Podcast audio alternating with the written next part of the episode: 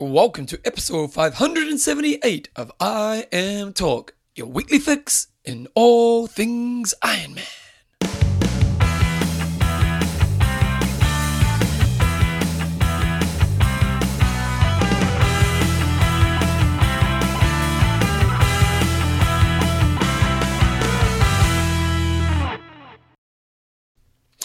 Right, team, welcome along to episode 578 of IMTalk with Coach John Newsom, Bevan James Oz. How you going? I am brilliant, Bevan. We're at round two. I we use a, a, a program called Call Recorder, and I pushed it's not a good endorsement for Call Recorder. Well, for some reason it stopped tonight, and I did push record because there's two files, but the second one stopped for some reason. So we're, we're round two. We've done about 15 minutes, so we're back at the start. Now, at the beginning of the show, I said, John, you're looking red. Yes, but I'm not Red Bevan. it's never as good the second time round, is it? John, IMTalk is proudly brought to you by Athlinks.com, Social Network for Endurance Athletes, Extreme Endurance, your lactic buffer, and our patrons. and you can go first, Jumbo. Natalie, the Energy Source Smith, Steve, the freaky son of a gun, Chamberlain Ward. Lawrence, the Phantom Howls. Nice work on this week's show. It, it's probably even going to be shorter than the original show we're going to do. uh, because John's just got back from holiday, it's quite late at night now. So basically, we're going to do the news. And then I actually did an interview with Simon Marshall and Lesley Paterson, the authors of The Brave Athlete Calm the F Down and Rise to the Occasion. And we're going to check that in later on as well. So, John, let's get straight into it. Uh, this week's news, we're going to start with some results from which happened over the last weekend. Tell me what happened, Jumbo. We have thanks to Torsten from trirating.com. He had his hometown race at Ironman Frankfurt. Uh, not Ironman Frankfurt, Ironman Hamburg. And we had a dojo domination. If, if you don't know the rules for our dojo domination, it is you have to win a race by 20 minutes. Yes, that's the domination officially. And James Cunnama did that. He swam 49.05, he rode 424, and then he ran a very impressive 2 hours 40 minutes for 8 hours and 36 seconds. Wow. Taking home 15,000 US big ones, and he was in front of Horst Reichel from Germany and Markus Fachbach from Germany as well. I always say his surname quietly because I'm just not quite sure I'm pronouncing it I reckon you're right. The, the comment we made earlier on the show when we did the first version of this was the gap between first and tenth is ridiculous, John. We were talking about this in a females race a couple of weeks ago. There's a two hour, four minute between gap between James and the tenth place getter, Michael um, Ivanko. So that is ridiculous. It is so between first and seventh. So he James did eight hours, and seventh is nine oh three, and then eighth is eight forty five. Nine is ninth is nine fifty, and tenth is ten oh four. And yeah, it's not pretty. It's not pretty. It really isn't, is it? It's. We can't tiptoe around it. it didn't, the guys didn't even look like they really exploded on the run. They were they're fairly consistently slow across the board. So anyway, on the girls' side of things, Daniela Sämmler from Germany took it out. 55 swim, 455 on the bike, 308 on the run for 907. F- Taking it out from Eva Wutti, who faded a bit on the run. She was wasn't quite a dojo domination, but she came home in 9:23. Elsewhere around the world, we also had Challenge Regensburg. We talked about that race because we stayed in Regensburg ourselves uh, when we were on camp a few weeks ago. Jan Raphael took that out in 8:02 for an eight-minute victory over uh, Sebastian Nerf and Chris Fisher in third. Diana Riesler had a great performance and easily a dojo domination on the girls' side, winning an 8:51.02. Wow. Very good for a thir- over 30 minute victory over Simona Krivankova from the Czech Republic and Erica Csomor in third place. There was a bunch of other half distance races around the world. Andrew Starykowicz, good to see him back in top form, just demolishing the bike ride, riding a 1 hour 58.30. If that's accurate, that is sensational. Well, 1 that's it. hour 58.30. I don't know if I've ever seen a sub 2 hour bike ride before. So what's that? That's 45 k's. That's about 40, 45 and a half k's an hour. Yeah. Crazy. Creepers, creepers. That, that that's TTing, man. That is impressive. and he, impressive um, run, given how fast he rode. He ran a 118. Now, Matt Hanson did run a 110 behind him and close the gap, but but not by enough. But the rest of the guys he was up against, uh, they were sort of 115, 116, 117. So 118, pretty respectable. Girls side of things, Heather Jackson took that out. Uh, challenged Finland, Dylan McNeice good Kiwi, yeah, good local good Christchurch fella. Well won by 30, 30 seconds um, with Kaisa Sali, who was in the top five in Kona last year, taking out the girls' race. So that's a quick wrap of the main races from the weekend.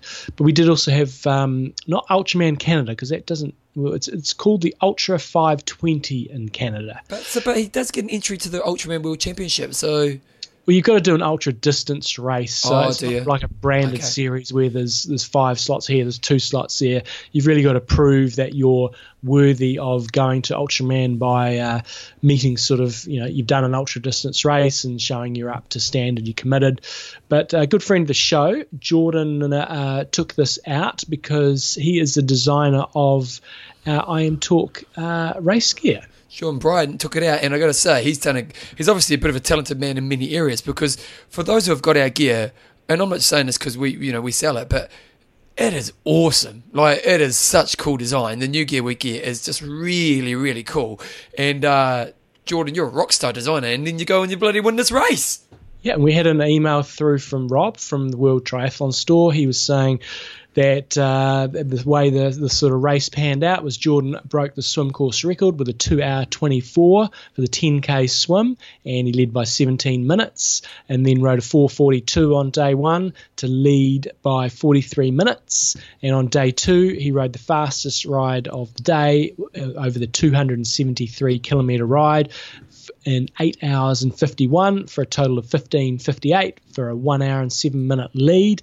And then on the final day, he ran an 8.14 on the double marathon to win the event over Matty Schrodenaris, who ran up into second place with a similar 8.16. Jordan's combined three day time was 24 hours, 12 minutes, for a 1 hour 15 victory very good race. And Jordan also gave a bit of feedback. As, you know, the race is held up in the Penticton area. First time he's done an ultra distance race. It's awesomely organised by uh, race director Steve Brown. Also, you have another legend up there, Steve King. He was just really impressed with the camaraderie between the, the athletes and the support crews. It's a very, very different feel from going and doing a, an iron distance race where it is sort of every man for himself. So he's heading back up there this week to um, go and support the ITU World Long Distance Champs. And I was about to say that, John, because Penticton is the triathlon place to be in the world right now because we've got the ITU Long Course Distance Champs happening starting this week. So the festival happens starts this week, and then we have the long course championship race. The the ITU long course championship race is happening next weekend. So we'll be talking about that on the show next week. But this week we've got a few races, haven't we, John? We have is the, the ITU Duathlon World Championships, and they also, as part of that, have the under 23s, under 19s, as well as the elites and all the age groupers. They have the Aquathon World Champs, so um, run, swim, run. Then they'll have the Cross World Championships, which is the ITU's version of Xterra. They'll have the Aquabike uh, and also the long course next weekend. So should be a great weekend next weekend. We'll see how much of a field they have in these other events. But if it, if you are looking to go uh, and check out the Penticton area, it should be a good week. Okay, John. Uh, also coming up this weekend, we've got Ironman Sweden, which is the men's only race. Then we have Ironman Copenhagen, which is the women's only race. And then Ironman Tremblant as well. So we've got quite a few Ironman coming up, but it's kind of getting to the pointy part of the season where the fields probably won't be so strong they won't be so strong. So there'll be a couple of people still scrambling for points. There'll be a lot of second tier athletes looking to make some good money when athletes are out um, training for Kona. And a lot of the start lists are pretty unreliable because people are listed in two or three different races on particular weekends and, and a bit all over the place. So we'll see how that pans out over the next week. One other race is actually, I didn't list down there, that's actually in progress right now, Bevan. Okay. Is, and I am going to talk about this next week, is uh, Man. Oh, so okay. Yep. It looks like at the moment, coming out of the swim, Freddie Croneborg was right up there along with uh, uh, Zamora Um, Victor Del Corral, he was a few minutes down, but also um, Marcel Zamora was up there. So it's actually live as we are talking. Carrie Lester is uh, racing on the girls' side of things. Emma Pooley doesn't actually have a swim time listed, so I'm not sure if she's finished a swim. But great, great race if you ever want to go and do a good, challenging, very, very honest bike course. Okay, just some other news. Ironman have released a few things. Well, kind of a few things that we're going to talk about today. So, first of all, they've offered a discount per race. So, you can buy a package where you could buy five Iron or WTC races or Wanda Sport races, um, and you get a discount of 25%. Four races, you get 20%, and so on. Uh, another initiative they've opened is basically selling a nationality of clothes for so let's say you're from Australia or New Zealand you can get your nationality within the clothes that you're going to be using. And then the third thing they've announced is a, payment plan for Ironman races. So let's say you want to do Ironman New Zealand you could pay it off over three three payments I think it's monthly periods or quarterly periods or something like that. Um, so they're just kind of throwing some different kind of methods to make more money and maybe um, help people get into the sport and they're doing more than that as well elsewhere in terms of deferral um, policies. So I think they, they are listening to the customers in terms of saying, look, it's, you know, give us a break here. We're entering all these different races. So I think they're just trying to look after their regular customers. You yeah. can look at it cynically if you want to. But um, I think, you know, if, if I was someone that would was entering multiple races, I'd be pretty appreciative of this gesture. Yeah, um, totally. And, and the payment plan, because, you know, it's not money to be laughed at, John. It's not. and also the team uniform thing is that's been coming in over the last number of years. You know, it was certainly around when we raced over there in 2014. But I think it's something that we want to keep encouraging people to do is wear your national kit when you're actually over in Kona. I just think it's a real. I think it'll be a really beneficial thing, and I think it'll be a good vibe if people are just racing a bit more for their country and kind of rather than everybody being over there by themselves. Yeah, for sure. So you know, good on them for just kind of opening up the way they do things. Okay, John, let's talk about Athlinks. Athlinks.com. Next week, we will be talking about the iPhone app that's being released. So keep a lookout for that. It may already be in your app store that you can check it out, but the iPhone app is coming out. Uh, they don't have an, an, Android one yet, so it's just starting with the iPhone one. So check that out, as well as keeping all your results in one place. I just managed to claim my Roth performance the other day, and it's just so much easier when you've got everything in one place. Going back to, especially with, with foreign language um, events that you might go to, just having everything in one place rather than having to nav- go and navigate through websites and find remember which years you do. I always forget which year I raced. Roth you seem to remember all the time, but I think it was you did 2008. 2008. Yeah, yeah. But yep. if you keep it all on Athlinks, boom, it's all in one place. Compare your results you know, I'd be looking at the road results, sort of looking at my time this time, swim wise, going, well, that was a bit crappy this time, but where was my placing versus last time? Things like that. So keep all your results in one place. Keep a lookout for that iPhone app coming out. And I've got to say, um, the app's going to be pretty cool because, you know, you're coming home after a race and jumping on the websites is worth doing, but, it, you know, there's a few steps involved. Whereas post race, you're sitting around the race, you're always kind of killing some time. You pull up the app, link the race to the website, Bob's your uncle. So we'll look out for that next week. Okay, John, last week's discussion was sent by Ian. How did I say it again? I think it was Blakelock, and he sent through an email. It's just about supplementation and where the line between banned drugs and supplements is. And it's got us thinking about this week's discussion, which was what do you consider cheating around nutrition? John?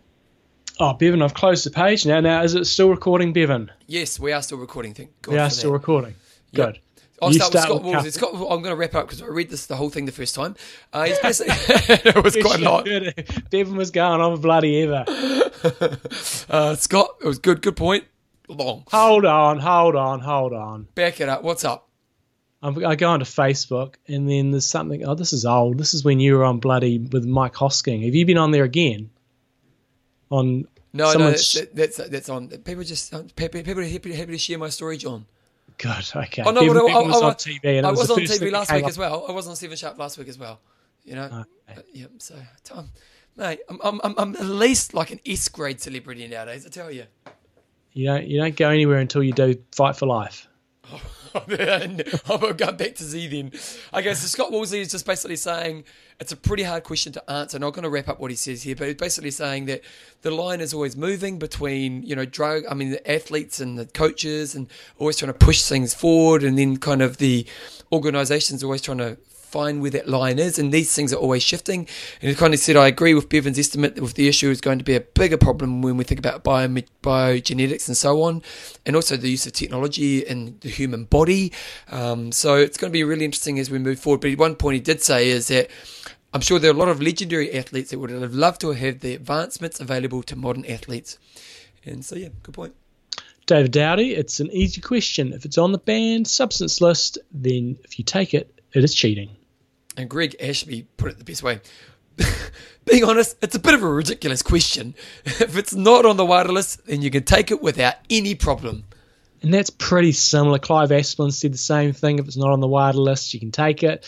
Um, Pavel Chalisis said, in theory, anything improving your performance over your genetic limit. In practice, anything on the WADA banned substance list. And that's kind of the theme that's come up. It's and, and I would agree with it as well. If it's on the list, can't take it. Uh, Phil Scott. Phil Scott's got a good idea. The, Phil Scott, did you read his one? Uh, no, I did not. Take not. what you want, but make it compulsory that every athlete has three pints of beer and a hot curry the night before any event. ITU, WTC, Challenge, A, oh, sorry, IAAF, etc. That should level everything out. yeah, I just think you just got to play by the rules. If you play by the rules, you can take whatever you want.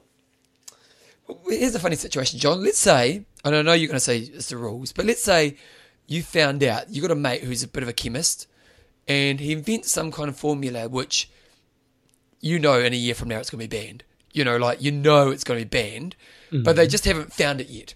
You know, so it's just because you got your mate, but you know, you're getting twenty like you're getting twenty percent gains in, in your training. Like it's it's a banned substance. Do you use it? Well, I, I personally I wouldn't. And okay. I'd, be, I'd be reporting it to WADA straight away. No, because that's really interesting because you're always the guy who goes, well, hey, if it's the rules, it's the rules. Mm. But if I knew it was going to be banned, I don't think I would. Yeah, it's a funny one, that one, isn't it? Um, we just did talk a little bit about that. What's, what's the name of that documentary? Icarus. Icarus. So if you go on to if you go on to Netflix, I'm sure all of us who have got some sporting interest, it'll probably be the first thing that's recommended to you. It's a documentary. Uh, we're not going to spoil it at all. It's basically a documentary around it, it takes a very starts it starts off, off with one thing and then it goes down a completely different path, which is mind blowing. It's, it's mind blowing. It's, it's humorous at the beginning, then it's scary, and then just it's all a bit troubling. Yeah. Okay, guys, this week's discussion what does your team or club do that makes you want to be a member? So, we're kind of thinking about, you know, if you're in a triathlon club or if you're in a team, what is it that, that they do for you that makes you value being a part of that you know that community. Mm, so, yeah. So if you're if you are somebody who's an organizer of a club or, or trying to get members, make sure you listen up next week or go onto our Facebook page and, and take the feedback on what's working elsewhere in the world and uh, try to implement that. Okay, Jumbo, let's chuck on an interview. I did an interview with Simon Marshall and Lesley Paterson, the authors of The Brave Athlete, Calm the F Down and Rise to the Occasion. Now, John, I do swear in this interview. I pretty much swear in 10 seconds into the interview because they're a bad influence on me, John. Bad influence. But I did. I have to say the book is really good. I, I highly. I'm about halfway through it, and I highly recommend reading it. But um, I think it has hurt them a little bit using the F word in it because some of the reviews are quite critical of the use of the F word, and I can see why they have. Um, but yeah, if you're a bit sensitive to the F word, you're going to have to build a bridge in this next interview. Here we go. Here's the interview right now. Okay, today I'm very excited to have Lesley Paterson and Simon Marshall, the PhD Simon Marshall. I, love the PhD next to the name. Uh, and they're the authors of The Brave Athlete, Calm the if Down. I, I can't say fuck on the show, but I, I probably shouldn't. Uh, and Rise to the Occasion. So, welcome, welcome along to the show. Thanks, Thank you. Bevan. Thanks, Thanks Bevan, mate. Uh, t- tell us why'd you come up with that, that name for the book? Yeah, I mean, yeah, yeah I can, yeah, I can jump into that one. So uh, when I, you know, uh, training full time as an athlete is a tough thing, especially an endurance athlete. So I set up a coaching business way back, um, and decided, of course, with my Scottish background, that I had to call it Braveheart. Um, but more importantly, it kind of, um, I really um, rung true to how I kind of live my life. To have a brave heart, right? To face your fears, to overcome adversity, um, to have a fighting spirit. So um, the brave athlete seemed like, you know, that's kind of who I've become through my journeys, uh, and and that's how we've kind of learned um, and, and sort of developed a lot of these strategies in the book.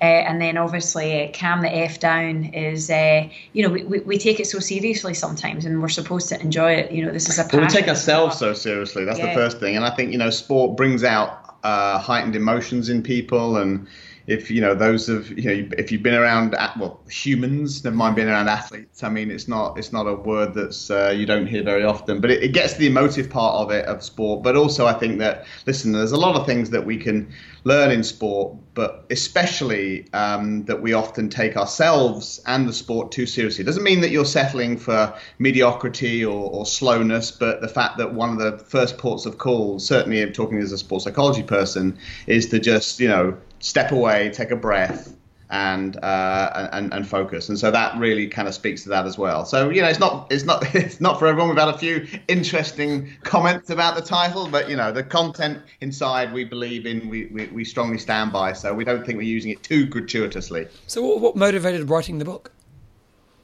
Yeah, you know, it was um, my athletic career has been been a long one thus far. I've been doing it for like 25 years, and um, when I came back to the sport, I had a retirement phase uh, between the ages of 20 and 25, where I went back and I studied theatre and acting and drama. And the reason I gave up sport to begin with was I was really disillusioned. I went into ITU racing and just the, the, the style of the coaches, they didn't treat me uh, as a person. They treated me kind of as a data point, and I didn't know how to deal with that as a 16 year old girl. So gave the sport up and uh, uh, went back, studied acting and drama, got really into sort of who I was as a person my emotions, how I thought, how I felt.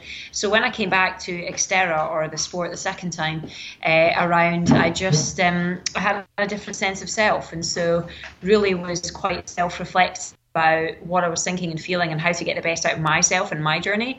And I'd come home each night and I'd speak to Si and be like, hey, listen, this is what I'm thinking and feeling. This is sort of what I'm doing. And he was like, oh, that's really interesting. The theory behind it is this, that, and that. And so he would really uh, get the science behind what was going on.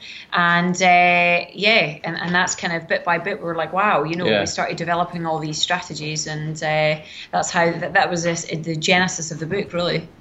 And I, and I, think from my perspective, you know, working training as a sports psychology uh, um, expert, that you you learn predominantly through university departments, through academic textbooks, and you have internships and applied experience. But but a lot of, when I started to real, work with real people, not not fictitious case studies in academia, yeah, uh, some of these techniques that we were being trained in just didn't didn't seem to, to connect very well um, with the athletes that I was working with. Either some of them just seemed to, I, I mean, I didn't even believe them. How am I supposed to convince an athlete? So, so some of them are, I mean, that's an, partly an artifact of, you know, how science and research progresses, and it's, it's not practitioners that are developing these for the most part. And then meeting an athlete like Lesley, where some of these techniques didn't seem to resonate with her. So it's right. kind of that, I always, and I retired from sports psychology actually about the same time she did from her ITU career. And I think from that combination of us talking about on this new philosophy, I knew that something was missing in sports psychology for talking to real people, and Lesley knew something was missing for how people talk to her with some empathy and bedside manner and stuff that actually worked. And that really, that combination, that interface, is really where the book came from. And writing the book, you know, as you, you know, as you sit down to write a book, what were you hoping the objective was for the reader to get? What you know, like we'll talk about some of the kind of strategies yeah, yeah, and yeah. philosophies in the book, but I was just kind of, you know, as a writer, you're always trying to spread an idea, aren't you? Um, and you know, so what was the kind of outcome you would want someone to have got when they read your book? So ultimately, we start with the basic premise of: Do you have thoughts and feelings that you don't want?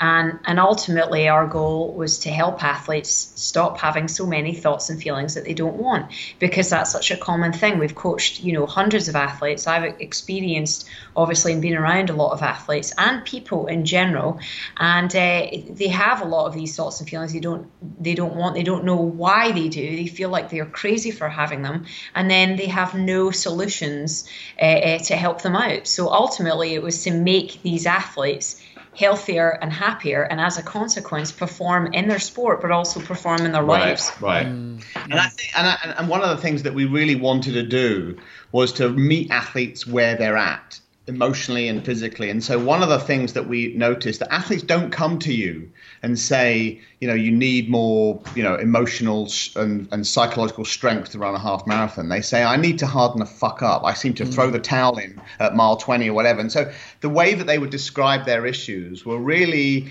you know, they, they, they, they were influenced by so many factors. Lots of different techniques could help. So we wrote the book around these 13 things or these 13 conundrums that all came from our athletes or the athletes that we've consulted with. So they didn't really come from us.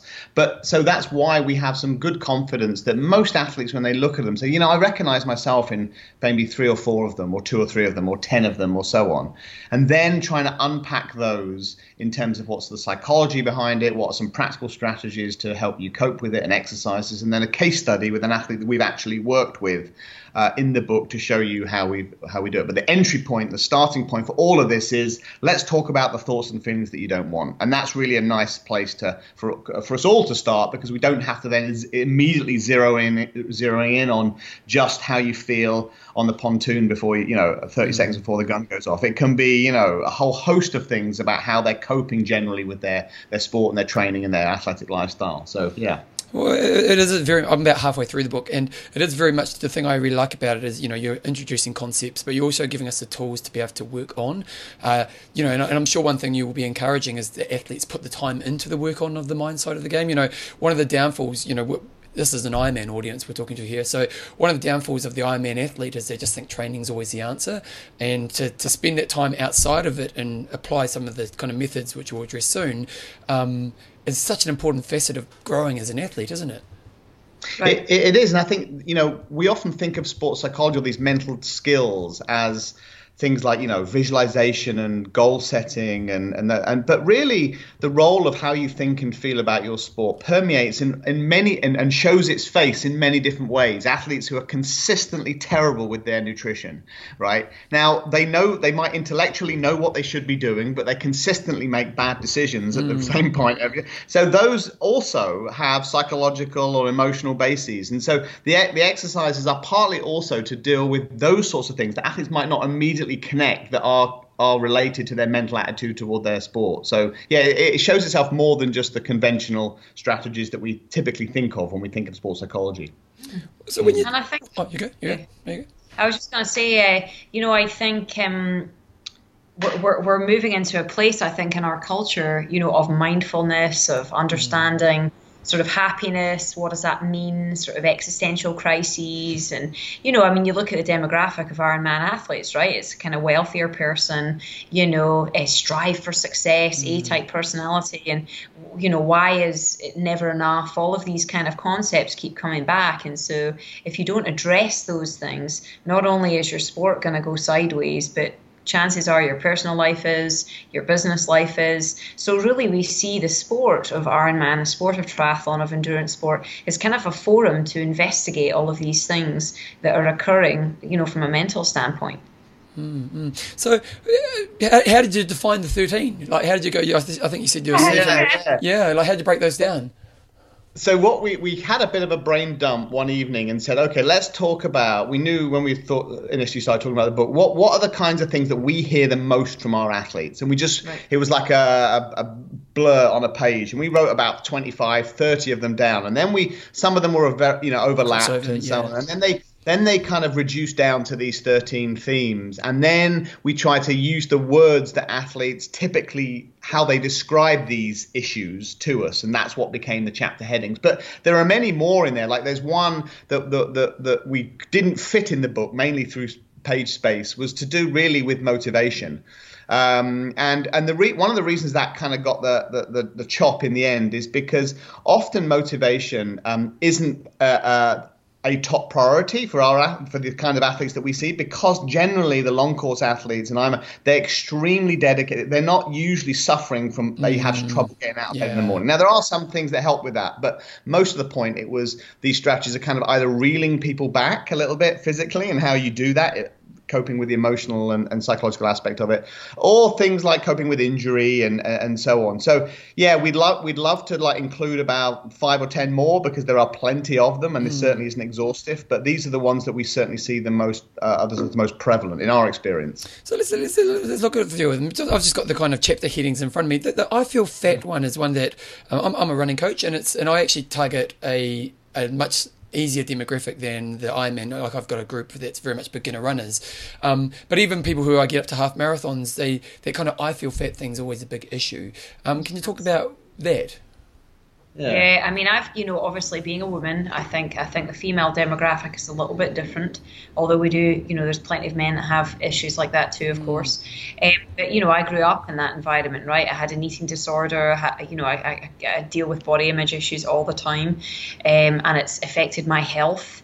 Um, so it's you know, it's kind of close to my heart, but also I'd say that every single athlete that we've spoken to has some kind of issue with it. Everybody, mm-hmm. um, male, female, old, young, professional, beginner, um, because we're we're bombarded by images of you know what we need to look like, especially in our sport, unfortunately, um, and it, and it also um, uh, attracts that sort of neurotic yeah. type of personality. yeah. Um, there's actually science to show that yeah, it does. There, there is. So, you know, um, you put all of those things together and you get, you know, body image issues and exercise addiction uh, all, all together. So, um, yeah. And, and it's a sport uh, fundamentally where weight matters. Yeah, yeah. Right? Like I'm um, doing better if so, I'm leaner. Yeah, right. Just sort of encourages exactly. a, a negative so you behavior. Can't, you can't really get away from that. And and the sport culturally celebrates it. I mean, you look at the underpant run in Kona, right? Mm. If there's nothing more that celebrates the lean body ideal, yeah, then it's that. So so I think your athletes are bombarded not only with those messages that you know leaner, watts per kilo. You can if you can't do much about your power, you can do something about your, your kilo. Yeah. Uh, so and I think that that is constantly ever was ever present, and then combine that with the personality types that are attracted to long distance endurance activities. So there is more neuroticism, there is more anxiety uh, generally, and that we know that those people gravitate to the sport rather than the sport turns them into that. Mm. So it's sort of a breeding ground for these thoughts and feelings as well, in addition to it being culturally celebrated and reinforced or rewarded, I should say, at a performance level. So it kind of creates this little you know melting pot of, of, of trouble up the road. And for, for people who have worked, you've worked through with that, how do you help someone with that? Because it's because like I, I love this idea of how much time do I spend in my energy in a certain area of my life. That kind of you know how much am I thinking about this is a really good way to think about it. And you know if if you're spending a lot of your day thinking I feel fat, it's a wasted opportunity for other thoughts in your life, you know, more empowering thoughts. And so it can be quite a consuming thing that's actually quite a waste of your life. And so if we can move you forward from that, then that's really powerful and what it creates for opportunity moving forward. So how have you worked through some people with these types of kind of consuming yeah. thoughts? Well, I think the first port, uh, well, the first place is to is to figure out how serious it is. So, you know, and the first thing that we do, because we're not, I'm not a clinical psychologist, I don't specialize, I'm not technically um, uh, uh, uh, able to specialize in treating eating disorders, but you do need to know what some of the symptoms are and whether someone is at risk or someone may have an eating disorder, you need to refer them. And so we know, for example, that if you're having thoughts and feelings about your own body or about your eating habits. I mean, this is just one of seven criteria that, that clinicians use to diagnose it. And if you're having those on a regular basis, and when we say regular basis, we're talking about daily. Yeah. And if you and, uh, and when we say about well, okay, I might think about how what I'm eating on a daily basis, and most athletes will probably do that. Mm-hmm. But then are you are you thinking about this for hours on end? So one of the things we're looking at the frequency with which you do think and feel this way, and then we're looking about how that it affects other areas your other areas areas of your life. And so, one of the big risk factors for endurance athletes, uh, you may have come across, it's called orthorexia. Yeah. And it's yeah. not yet recognized by some of the psychological authorities, but it probably will soon be in, in the sort of the diagnosed diagnostic manual that psychologists use, and it's really once you start to develop healthy eating habits, uh, a clean eat, uh, a clean diet, but that can go to an extreme, and you become obsessed, almost ritualistic about how clean your diet is, to the extent that it ends up being quite actually unhelpful for you or unhealthy for you because your diet becomes so restrictive. You're you're not only minimize you're not only getting uh, a limited macronutrient, the main macronutrient, but micronutrients are deficient as well, and so it can go down this pipeline or go down this funnel where it starts to actually hurt you. So what we're trying to do as coaches is figure out firstly, do you need to see a real specialist to cope with it? And so we have a little checklist. We include it in the book, and then if not, then we just talk about okay, you have these thoughts and you don't like them, and they're not frequent enough to make it a clinical disorder, but how do you start to deal with it? So that's really our starting point. And I think because it's mainly women who are likely to admit it, even though the prevalence is higher of those sorts of things among women, they're also more likely to admit it. It starts with some very practical things that you can do our goal is not to say, listen, uh, we can't target the social cultural influences of body image that screams at women and girls to be thin on a regular basis. That's incredibly important, but that doesn't help you on a Thursday night, mm. right? When you're thinking about it and you're depressed or you're having a second glass of wine or you're hitting the, the candy jar or whatever it happens to be. So, one of the things that we can do is to look at what we call, or psychologists call, fat talk how you talk about your body with your friends or your teammates. And one of the things that we know, and fat talk is simply talking about your fatness or your feelings of fatness with others, uh, with another athlete. And this goes something like, "Oh, I feel so fat at the moment." What do you look at you? You're a stick. Look at me. If you think you're fat, I'm fat. Yeah, look at this, and yeah, I, yeah. and that, and on it goes. And what we know, it's cathartic in the short term for athletes to do that, but we know it's very destructive in the long term. It actually makes the problem a lot worse. So what we're trying to say is when you recognize yourself doing it or you recognize a teammate doing it, not to sort of pretend it's not there, but to try and have a discussion about, listen, let's talk about the things that your body can do versus the bo- what your body is. And we know that, uh, for example, we all have thoughts and feelings about our bodies or our eating that we don't want on a regular basis. But what we can do is to start to interject in how we discuss it and talk about it. And so cutting down fat talk among you or your athletes is really important. It's a first step. And B, see it as also a moral obligation that you have as a coach or as a teammate to say, listen, we know that this might feel good in the short term, but ultimately it's reinforcing and we know that it leads to more unhealthy dietary practices and so on. So that's just one little thing that we could all probably try to, to step in on. I love that reference of um, focus on what my body can do, not what it is. That's that's a really good perspective to kind of sit in, isn't it? Yeah, yeah. yeah. I've really had I've really had to focus on that as an athlete myself, you know, because um, ultimately, you know, I lost a bunch of weight and won three world titles. You know, it's like it validated it. Mm. But as a female, especially, you know, that really jacks up your hormones and a whole load of other things. And so, you know, ultimately you have to cycle your weight and that can be a really difficult thing as well to put the weight back on that you lost for a big race um, but but where i step in i think is i talk to a lot of the athletes about it like how i feel what i've gone through i try and empathize with them mm. so that they realize that how they're feeling is not crazy, that it's normal, that someone like me feels that way too. Uh, then I talk about little strategies that I've done to help myself. Um, and I think a huge thing boils down to um, the beauty of how it feels to feel good while you're training. Mm. And I when you focus so much on weight and diet, that beauty starts to dissipate because the driving force is about something else, but also your body starts to deplete itself and eat itself up. So for me, it's the why. Why am I doing what I do? What brought me to the sport in the 1st mm-hmm. place? So, you know, just getting down to some of these basic kind of really passions uh, uh, uh, to, to hold on to, you know. Um, yeah. I think another thing to really contemplate is that if you think that the reason you, you know, like if, if your esteem comes from that moment of peak where you were the leanest you were, then it also diminishes yep. everything else that took you to get there. So you, you know, that you know, you you can't actually enjoy the, the whole journey of the experience if there was only the weight that was the thing that got you there as well. Right, mm-hmm. totally. And I think, you know, again, that's you know if you're looking at cycling weight you know there's a there's a there's a beauty in sort of nourishing your body giving it rest and recovery nourishing your mind and feeding it and getting it ready and feeling like there's some sort of battle ahead. Then gradually building up your body starts to change your muscles start to get stronger you start to see the performance. Yeah yeah your body changes it does get leaner and all those kinds of things for a big race. So it's enjoying every aspect mm. of it rather just what that peak brings, as you say, you know, the journey, right? Mm-hmm.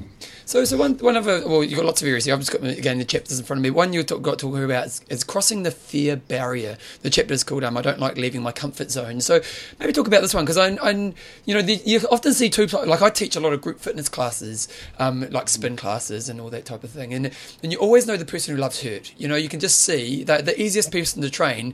It's almost like they're chasing something trying to find something in hurt, if you know what I mean. Like it's they're trying to find their answers in hurt, and those are the easiest people to train because you just say turn it up and they'll turn up ten times. And then you've got people who, you, you, know, as a motivator of trying to take people to another level, you just you can never seem to get it out, and there's a there's a fear of taking that risk, and uh, it yeah. seems to be that's what you're talking about here. So maybe can you talk a little bit about that? Yeah, so I mean, so one thing about comfort zones, I mean, is sort of this these psychological fences that we erect, right, about around ourselves about things that scare us, uh, that we ultimately we're worried about being embarrassed or humiliated or shown in front of everyone else that you're inadequate or that you can't do something, and those those sorts of thoughts and feelings come from this limbic system, the chimp brain that we talk about in the book quite a lot. And and one of the things, and you and for, those come to you for a good reason. Your body, you know, millions of years ago, when those sort of those emotions and drives were really created from that limbic system. They're they're they're, they're biochemical in nature. They're felt as impressions like uh, by those emotions, but they're trying to take you out of situations where ultimately that you they think that your life is at, at risk.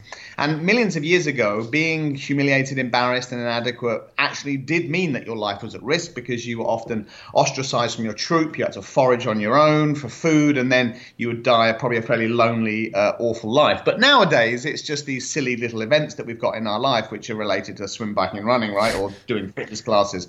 So one thing is to is to try and help athletes understand Firstly, how we define failure is really critical as an athlete and a coach. And I think that many athletes start to think of failure as not being able to achieve or complete something, other people seeing them not being able to achieve mm. or complete it. And more importantly, they worry about other people around you. They can all do it, but I can't. And they're all looking at me thinking, mm. why are they here? They shouldn't be here. They're not a real athlete, or they should have got no business being here. They're just a beginner. Or, and so these sorts, and so what you really need to do is get to the bottom of some of these thoughts and, and start to redefine what failure means. And so we, we try and avoid using the word failure at all we talked to we use we use things like guidance. So we use it all, all information that you get from an event, a training session, or a race is guidance for how to be better next time.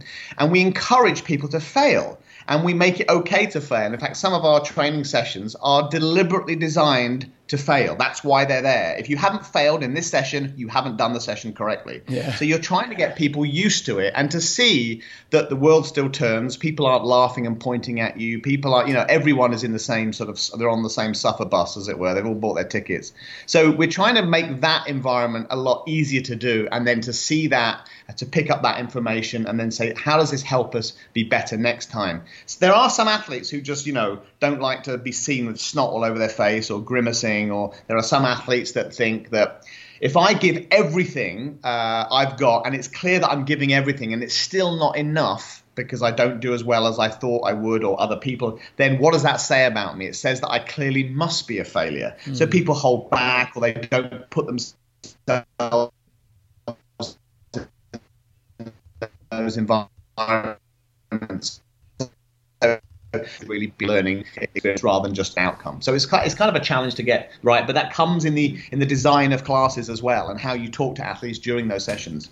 I think as well, it's also you know different people have. Um, uh, their comfort zones are, are, different for different people, right? So being out of a comfort zone for one of your spin class people might be the very fact that they're in a pair of lycra shorts, mm. or that they came to class. And so they've already had a massive one by just showing up and doing it. So, you know, I think that the, the bar is very different for different people.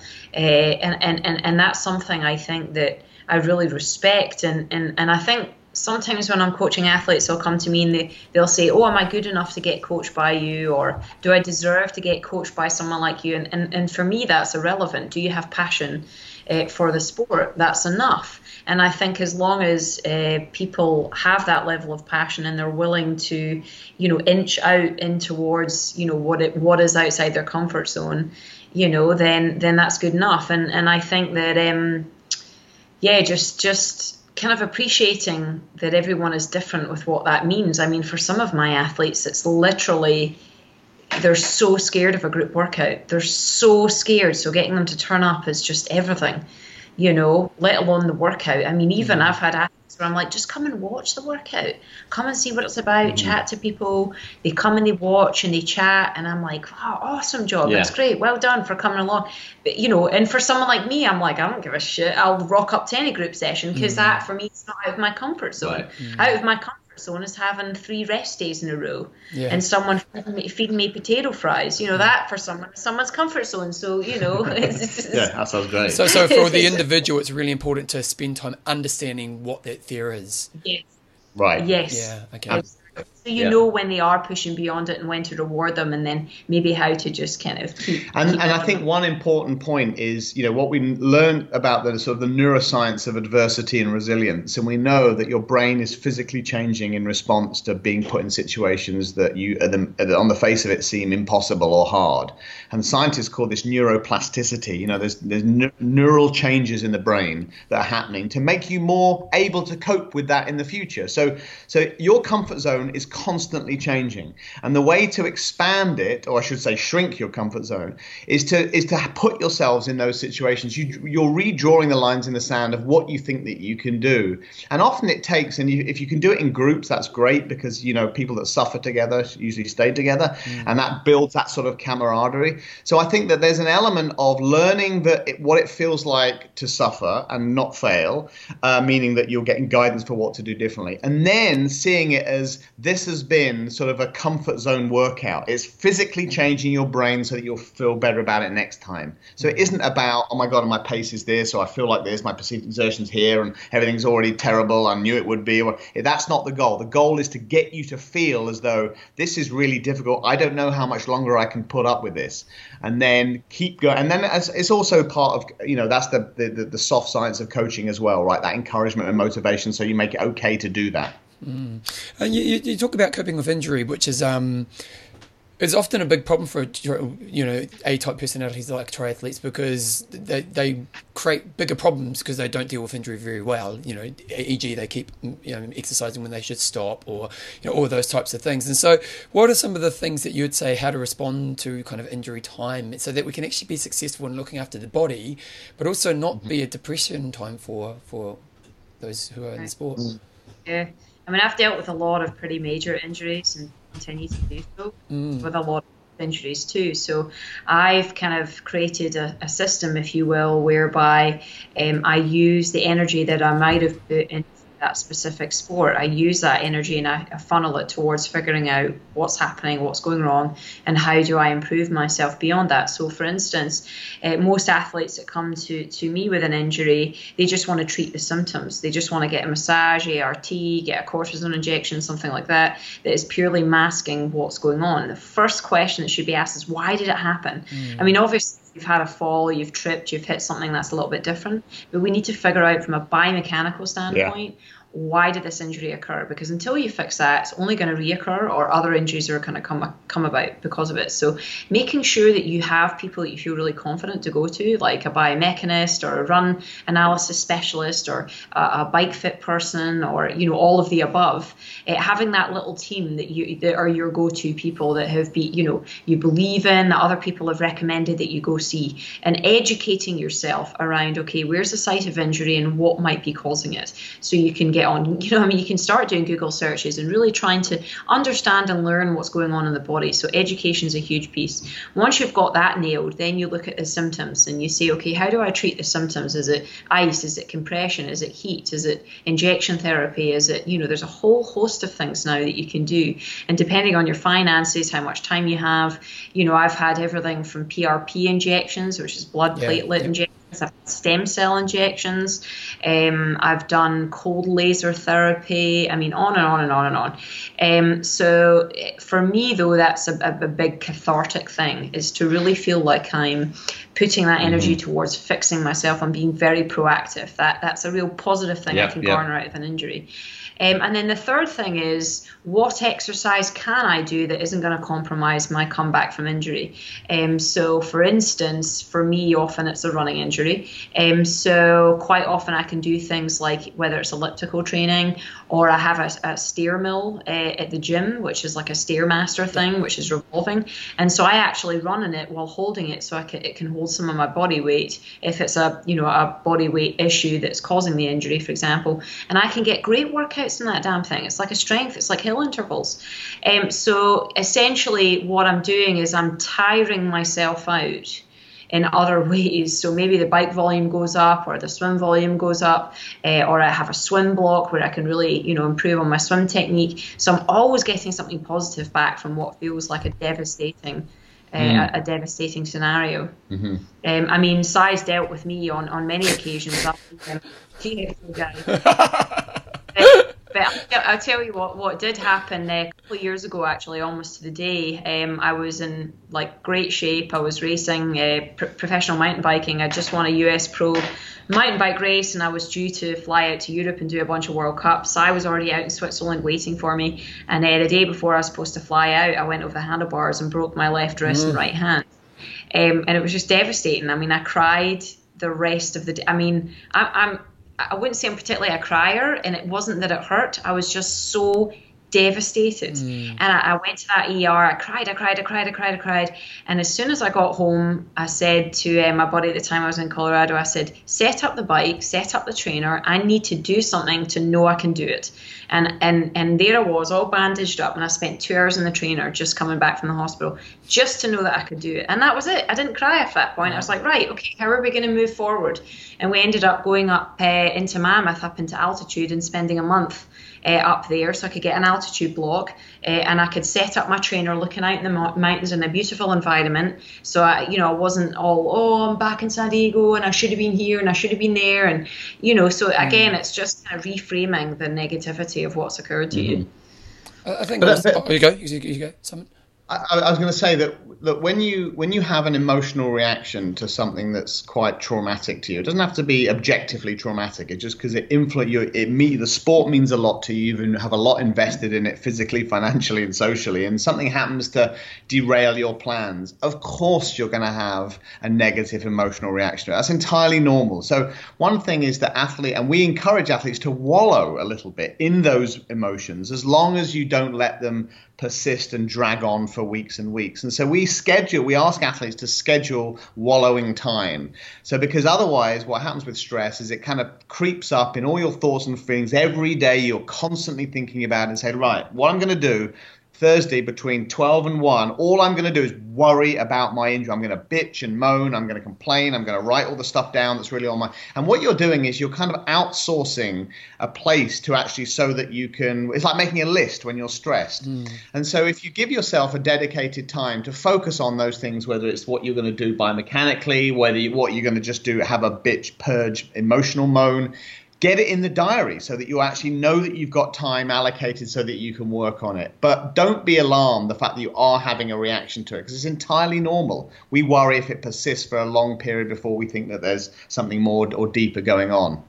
Uh, just to add to that, um, we'll kind of slightly off target, but um, it's interesting. I always think as well because you know for the athletes like so cons- life's so consumed by their sport. It's an opportunity for me to put time into other areas of my life through injury. You know, like I, I play music, and when I was doing Ironman, if I got injured, it meant sucked, but it meant I could jump on piano for a week. You know, and that was something that I didn't get to do a lot of. When I, you know, so where's the other benefit outside of the sport? Right. Yeah. Right. Time. No, that's perfect. Yeah, and, and and it's just a nice distraction, and it's a way to develop other things, I'd say that probably it takes me about a week. Trans, depending on how severe the injury, it will probably take like a week. You know, for me to be able to, right. you know, it's not like all of a sudden the next day you can say, right, I'm not going to be yeah. bothered that I'm because because generally you've organised this race and that race. You're supposed to be training with this buddy and that buddy. Your whole social environment right. is caught up in it, and everyone else has been out for the long ride and you haven't, and you know all those kind of things. So, uh, but the but the, the the greater the, the one dimensionalness of your life is, meaning that yeah. there's sport in it, work, sleep, then the more it's going to hit you if something happens to derail. So this is what psychologists call your self concept, and this is about the thoughts and beliefs and attitudes you have about yourself as a person and what's important. And all the things that feed into that are all, we all have different self concepts. So, for example, you have one as a, a husband, one as a wife, one as an employee, one as an athlete, one as a parent, one as a blah, and on and on it goes. And yours as a musician. So, all these feed into your self concept. So, it's just a bit like an investment portfolio, right? If you have one stock takes a hit, there are other things to keep things buoyant. But if you've got all your eggs in that one basket and it's feeding, your self concept has only one input and it's coming from your sport, well, lo and behold, you're going to be in for a pretty nasty surprise when you have an injury. So you can be preemptive about this. You can look at athletes and see what else they've got going on in their life before they get injured and try and encourage them to get other things mm-hmm. going for them as a way to protect their self concept when and if they do get injured. Um, just kind of getting towards the end here, but I suppose a couple of questions I have is for those people you've worked with and they've been successful in creating change, what have been the keys? Like I know we've got the thirteen areas, and, and you know yeah. I highly recommend the book. And people go, we, have only really touched on a couple of things today, but um, you know, like as, as, someone who's trying to help people, which you guys are doing, your, your real measure is do people change, and you know, and so, and obviously you've worked with people and you help them change. So there's common themes that come through for those people who actually work through some of this stuff and actually have moved forward. Yeah, yeah. I'd say for for us, it's probably. Um, the biggest aha moment is when we educate them that the thoughts and feelings they have are perfectly normal and here's why so this is the fight that's going on in your brain this is why you have that fight from a um, you know sort of mm-hmm. from a science you know right, science right. background a neuroscience background and uh, as a consequence you know the first protocol is they don't feel crazy and then we start looking at right. you know what are those thoughts and feelings why do they have them and uh, going through the solution so i think so i think teaching giving athletes a mental model this is our chimp professor brain and yeah. computer brain analogy metaphor giving them a mental model for understanding why they feel the way they do is half of the battle in fact it's even a little um, the little sort of cliche in psychotherapy is self-awareness is the cornerstone of change right mm. so the more you can get people to be aware of what they're doing and why or what they're thinking and feeling and why many athletes organically find strategies to help themselves once they have a sense of oh okay that's normal that's why well this is why that's happening so this strategy would work and that's why that doesn't. So having people giving them a kind of a framework to understand why their head is feeding them these thoughts is a really is, a, is an absolute critical uh, a critical first step. Absolutely. And i also think that um, a lot of a lot of people the thoughts and feelings they have when they're in their sport they don't realize that it, that it's foundational that it, that it's coming from other areas of their lives. So once you give them that level of awareness, all of a sudden, you know, whether it's issues of I feel fat or, or oh, I'm just not good enough, I can't really go train with that group, you know, I'm too slow. Well, what do you mean by you're too slow? And why does that matter if you feel like you are too slow? And you start asking the big why right. questions, mm. which get down to bigger foundational issues that they have going on in their world.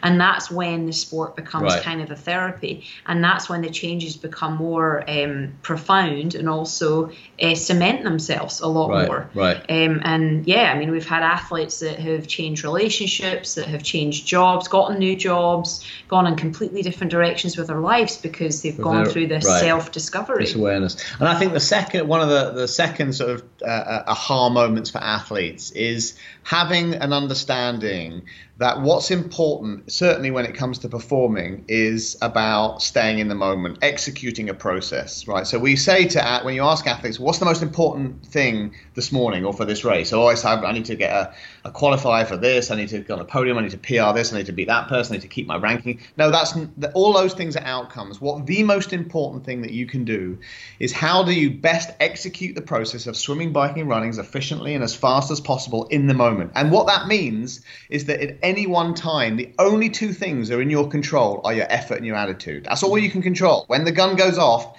all the everyone else though, you, whether you get hit, knocked, who you go, all you control is your effort and attitude. Okay, you've got tactical decisions and you've got things about your nutrition, but effort and attitude. So, and what we try and do is we teach athletes reminders or how to cue in to what that actually means in the moment, so that you're not thinking, I'm only, you know, three miles into the run, so that's all that goal that I want is already out the window. What's the point anymore? I might as well just soft pedal. I might as well just easy, blah blah, and on you go. And then you find you're mentally throwing in the towel and so on. So trying to stay in the moment and focus on effort and attitude. And it's hard to do that. It's easy to say, but it's hard to do that. And the basis of that, the psychological base of that, is mindfulness. Mm-hmm. So meditation training, mindfulness training are the skills that you need to be able to stay in the moment when it's hurting, when it's suffering, or you've got all this intrusive stuff telling you that it's going to shit or it's not, it's not going to happen today, and all those stuff. You've got to stay in the moment, and that mindfulness is the way that you do it. Um, just just on a personal level, what what areas are the ones that you both struggle with the most on an on an individual level?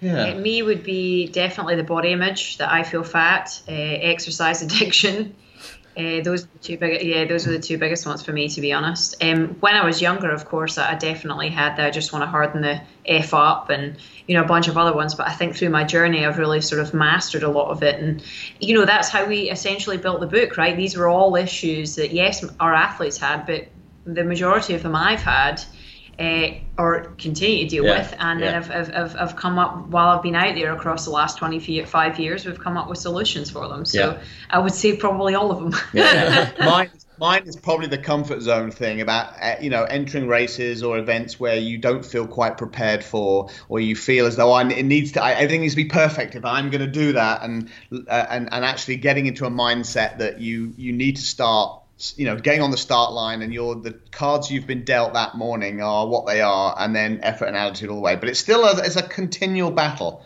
Yeah, and, and I think obviously the thing you want to encourage is that these are work-ons. You know, you, you, the book's great. The book, The Brave Athlete, come the or calm the fuck down, uh, and rise to the occasion is. Um, I highly recommend it. I really, I think it's. I'm only halfway through it, but I really, I like what you're doing with the book, and I think there's a lot of value but you've got to do the work, don't you? You know, like people have got to make sure, sure you know, like they're putting the time into, you know, you identify reading the book, oh, this is me. In other areas, you might not identify with so much, but you'll be able to go, okay, well, if this area is really the thing that I'm need to progress on, you can use the tools, put the time aside, and because the thing I, I, I, we can change.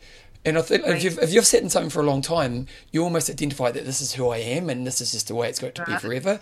But we can change if we're willing to do the work. And so that's why your book's such a great resource mm-hmm. and a mm-hmm. tool to help us change and then, you know, commit to doing the work, really, isn't it?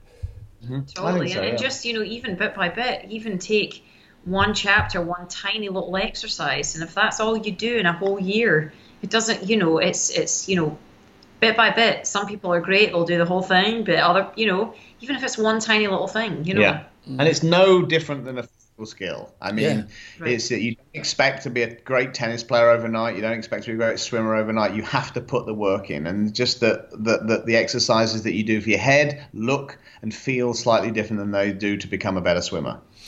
Well, the book again, the brave athlete, uh, calm the fuck down. Or, or what do you when you're doing like proper PR, where, you, where you're not allowed to swear? What do you say? Do you say "if" do you? everyone's different, you know. It depends on the audience, eh? You know, I mean, I, will I'll drop the, the f bomb whenever, you know. That's that's my nature. I'm a Scottish lassie, but uh, yeah, we have to be a wee bit. We did a talk at a Catholic girls' school, so oh, yeah. I'm sure that went down well. that went down like a storm. You that's know? right. But, uh, Yes. Calm the Dickens down. nice, have, nice. The, have the same uh, ring to it. Well, and, and there is a website. What's the website? It's uh, braveheartcoach.com. Okay, um, braveheartcoach.com. You can order it through there, or it's also on you know bookstores Amazon, and Amazon yeah. and all the other places. Yeah. yeah. Hi guys, I'll put a link Great, to that in the show notes. And thanks for your time today. It's absolutely awesome. Thanks, oh, Bevan. Uh, one last thing, Bevan. Yeah, uh, we have a smog test if athletes are interested. So uh, they can just fill out our smog test. They online. won't know what that means. Yeah, it's, it's like a yeah, it's like a you know basically they fill it out with a bunch of uh, uh, questions and then I'll give them a call, no strings attached, chat through their training, see how they're doing, and right. yeah. and that's it. And they go to the, your website, thebraveathlete.com. That's my website. Yeah, it's like your little uh, little uh, check up from the neck up. Check up from the neck up. There you go. I love it. I love it. Hey, thanks for your time, guys. All right, thanks, Bevan. Bye.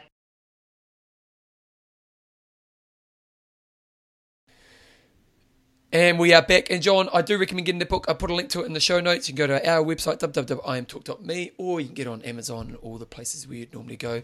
Uh, Jumbo, let's do the Wanger of the Week. Hit me with a number, Bevan. One to nine.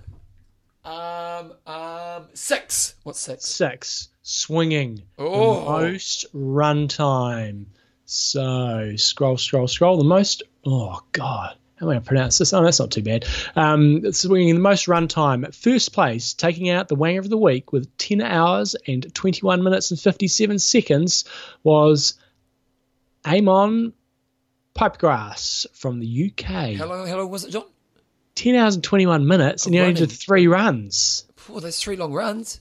Holy smoke, good old Louis De Giuseppe. Oh, Louis the Fly. Second place in 10 hours and two minutes. And only had five, five runs. And then someone walked their way into third place, Richard Swan. Four, 14 walks and uh, eight hours and 49 minutes. And the girl side of things? Girl side of things, Anna Marie Watson from the UK in 4 hours 58, Joe Coombe in second, and Melissa Uri in third. What's the most you you reckon you've ever ran in one week?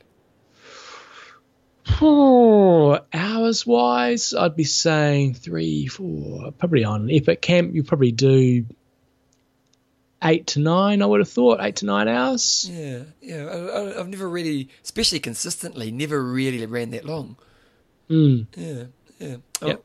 Wouldn't be much more than that. Well done, Amon. You are uh, our winger of the Winger week. week. Here we go. Okay, Jumbo, we're just going to sponsor. Extreme Endurance. You guys have got your end of season races coming up. Check out xendurance.com.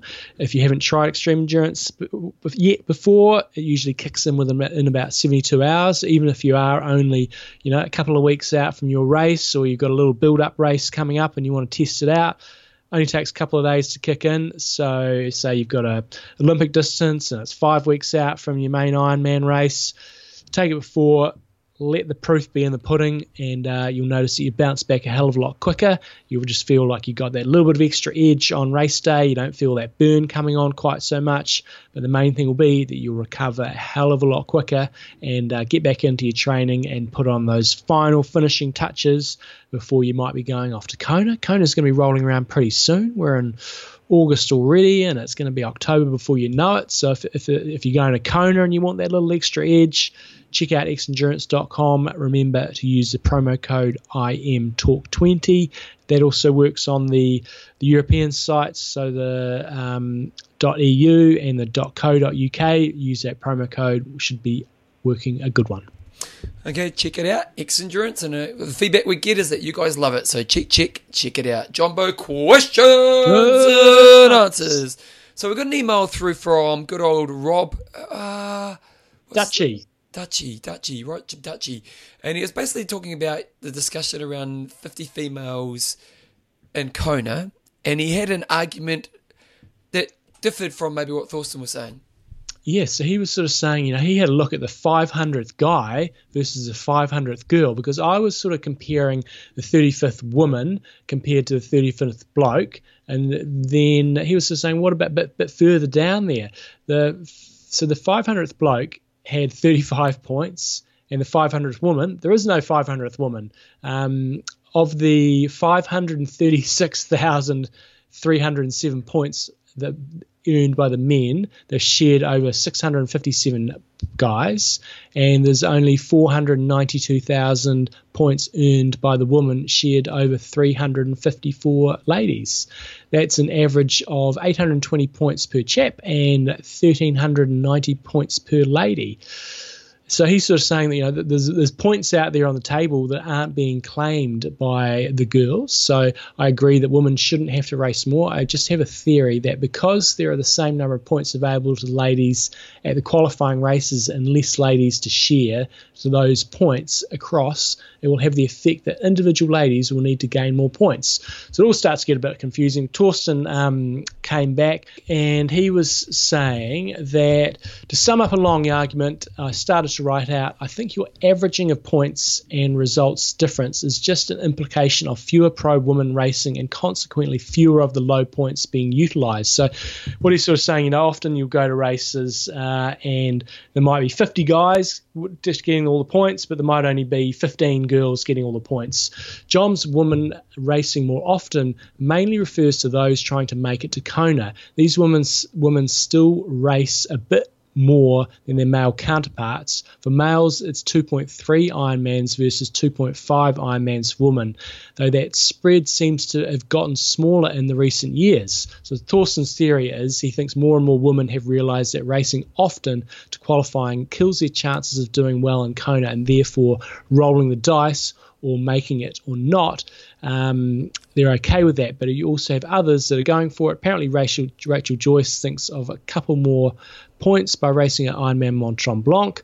I'm glad that we agree that there should we should encourage more women to race, but pros especially as age groupers as well. Therefore, I like the efforts by groups such as Tri Equal and the Women for Tri board to figure out ways on how to get more women into the sport. Of course, more work needs to be done as I don't see them having a big impact yet.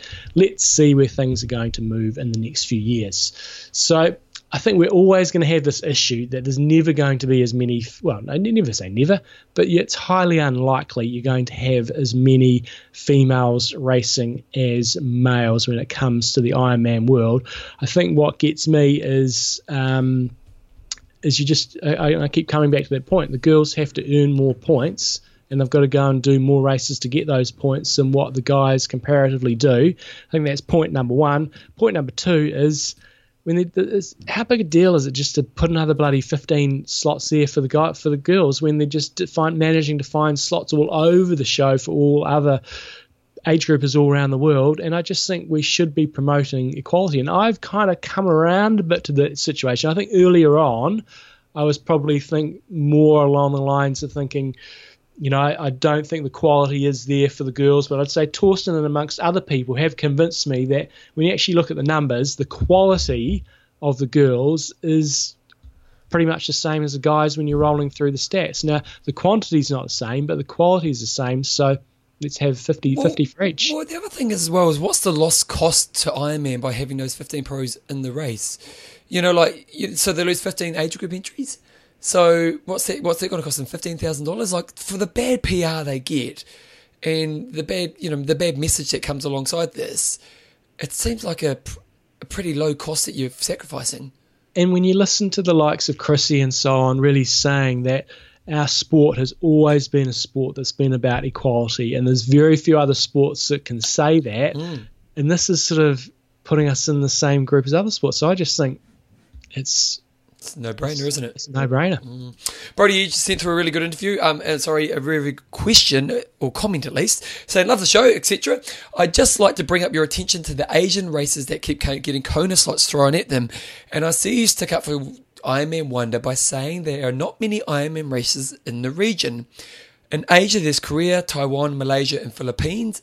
In Australia, New Zealand, you've got Cairns, Port Macquarie, Busselton, Taupo, and probably more competitive fields. I'll leave it just there. So he's kind of saying, actually, we're good enough races.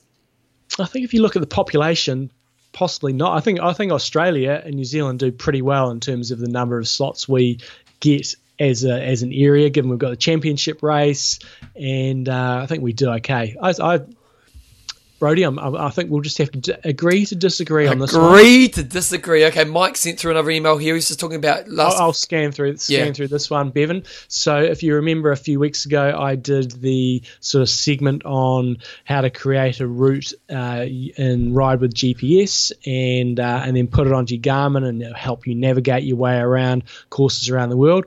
Bevan threw one back me, me and said, surely Garmin uh, do this on their website, and I wasn't quite sure, but apparently they do. So you can actually go into Garmin Connect. You don't have to pay to um, to, to do to do that, you go into Garmin Connect dashboard, go to training on the side menu, and then click on the courses in the drop down. That will bring you to a map and a list of all the saved courses, and then you can create a course and go through in a pretty similar way to what I discussed. DC Rainmaker has uh, also has a good um, how-to on downloading free maps for all the regions around the world. You don't have to pay for them. And then one other point that was really brought up that was good was from Pete Rockout Githens. He was saying he has a further comment on Ride with GPS, which is the platform I like to use. One tip for planning a route is when marking out a course on the map and following roads, be sure to click around the intersections, not in the middle of them. For example, if you are making a left at a corner, click it left. If you click in the middle of an intersection, it will default to a right turn. Also, if there is a section on the road on that map that thinks you can't go through, but you really can, you can switch to draw lines, which Oh, is on the right hand menu and make a connection. I wish I knew this when I was plotting our route Mm. routes because there was one road I was going, that's the bike course. I know we can ride down that road, but the software wasn't allowing me to do it. So apparently there is a fix there. So thanks to Pete Githens for that. Okay, just a couple of messages. Mick Simpson sent through a email message just about a sad death in the sport. Douglas Waymark died attempting to swim the English Channel. I think he was a bit of a, a local endurance sport athlete in the English region, so it's pretty horrible that he died in the attempt. It's pretty horrible kind of experience. So just thinking of his friends and family.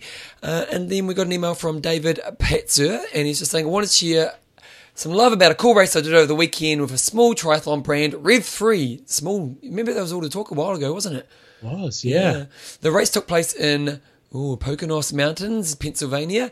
On the bike course, they got permission to let us to ride on the Pocono Speedway on both the road course and the speedway itself. It was awesome to get to ride our bikes on a track that normally has Indy cars and stock cars flying around it at 200 miles plus.